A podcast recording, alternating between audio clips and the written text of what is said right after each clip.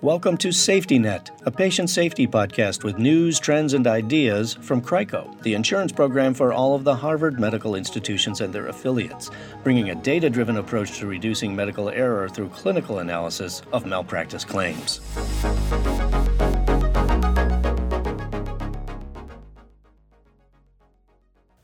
Taking a baby just hours old with a brain injury, packing her in ice, and putting her on an ambulance or a helicopter to another facility represents a dramatic advancement in medicine.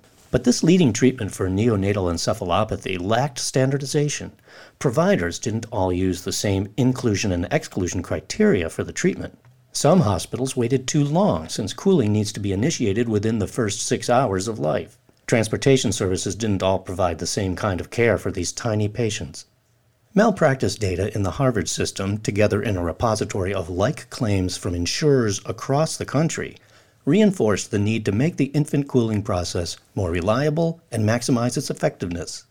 The Academic Medical Center Patient Safety Organization was able to convene experts who wrote and published recommendations in 2016.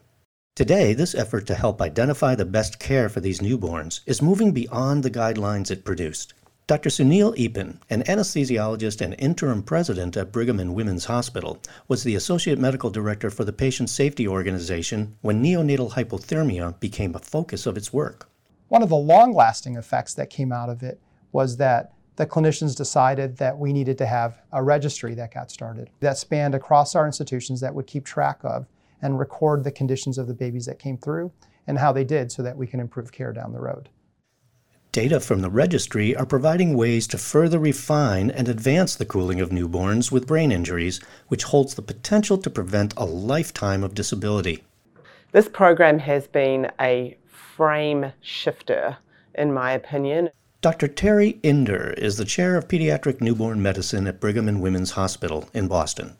Once we had spent two years really coming to that agreement, it was how do we implement this successfully and monitor its implementation, not just at the academic medical centres that were universally applying it, but also out into our community where at least half of these infants are referred in from. So we were fortunate in partnership with CRICO to be funded to establish the registry. That registry now has been active really since 2017, recording the data from 2018 and that registry highlighted for us further opportunities with differences in practices that now we have the privilege of going forward the next step in terms of improving care. Among those opportunities from the registry has been identifying which elements of the neurologic exam are most helpful for the selection of infants for therapeutic hypothermia. Additional recent advancements promoted through the initiative include developing protocols for blood product use and transport of placental tissue with the infant. With CRICO support, Medical Transportation Services recently started using Tecotherm blankets to cool the infant during transport. Dr. Anne Hansen is medical director of the Neonatal Intensive Care Unit at Boston Children's Hospital. Children's was the first neonatal intensive care unit in New England to offer therapeutic hypothermia for babies who have hypoxic ischemic encephalopathy. Dr. Hansen has led teams that worked with referring institutions in the community, as well as fellow receiving hospitals, to provide guidance where care was variable.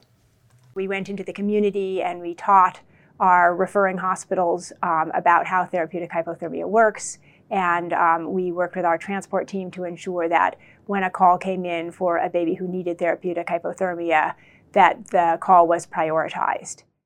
For Dr. Hansen, this work on this therapy for this population of patients has particular significance. As a neonatologist who's been taking care of babies for more than 30 years at Boston Children's Hospital, it's a wonderful thing for me to see that we now have an intervention which can help the outcomes of babies who have hypoxic ischemic encephalopathy.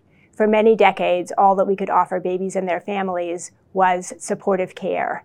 And with the advent of therapeutic hypothermia, we have an intervention which we know will improve their outcomes. Dr. Eappen says his work on the recommendations and the follow up advancements is a privilege that every clinician can understand. Personally, I think that being a part of the PSO in general was, has been really rewarding and had been really rewarding. And this case was a great one because I think at the end of the day, we took a current situation which is still baffling to clinicians that is, why do babies sometimes come out and have this hypoxic encephalopathy, what we used to call cerebral palsy? And we've found a way that we can actually treat these babies. We are convinced that we are making care better for these uh, smallest of our patients and actually reversing the damage that may have come through the birth process. I think that's really rewarding. Whenever we can do that, that, that that's the end game for all of us, I think, that provide clinical care. Dr. Inder. This is one of the most incredible advances I have seen in my lifetime practicing. I had the privilege and the sad privilege of caring for infants who had suffered this form of uh, insult around the time of birth, who went on over days to show us the evolution of severe brain injury and were left with profound disability for the rest of their lives. This treatment prevents that.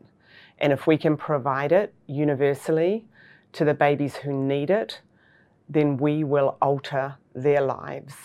And to me, there's nothing more meaningful in life than the privilege to be able to assist access to such life changing treatment.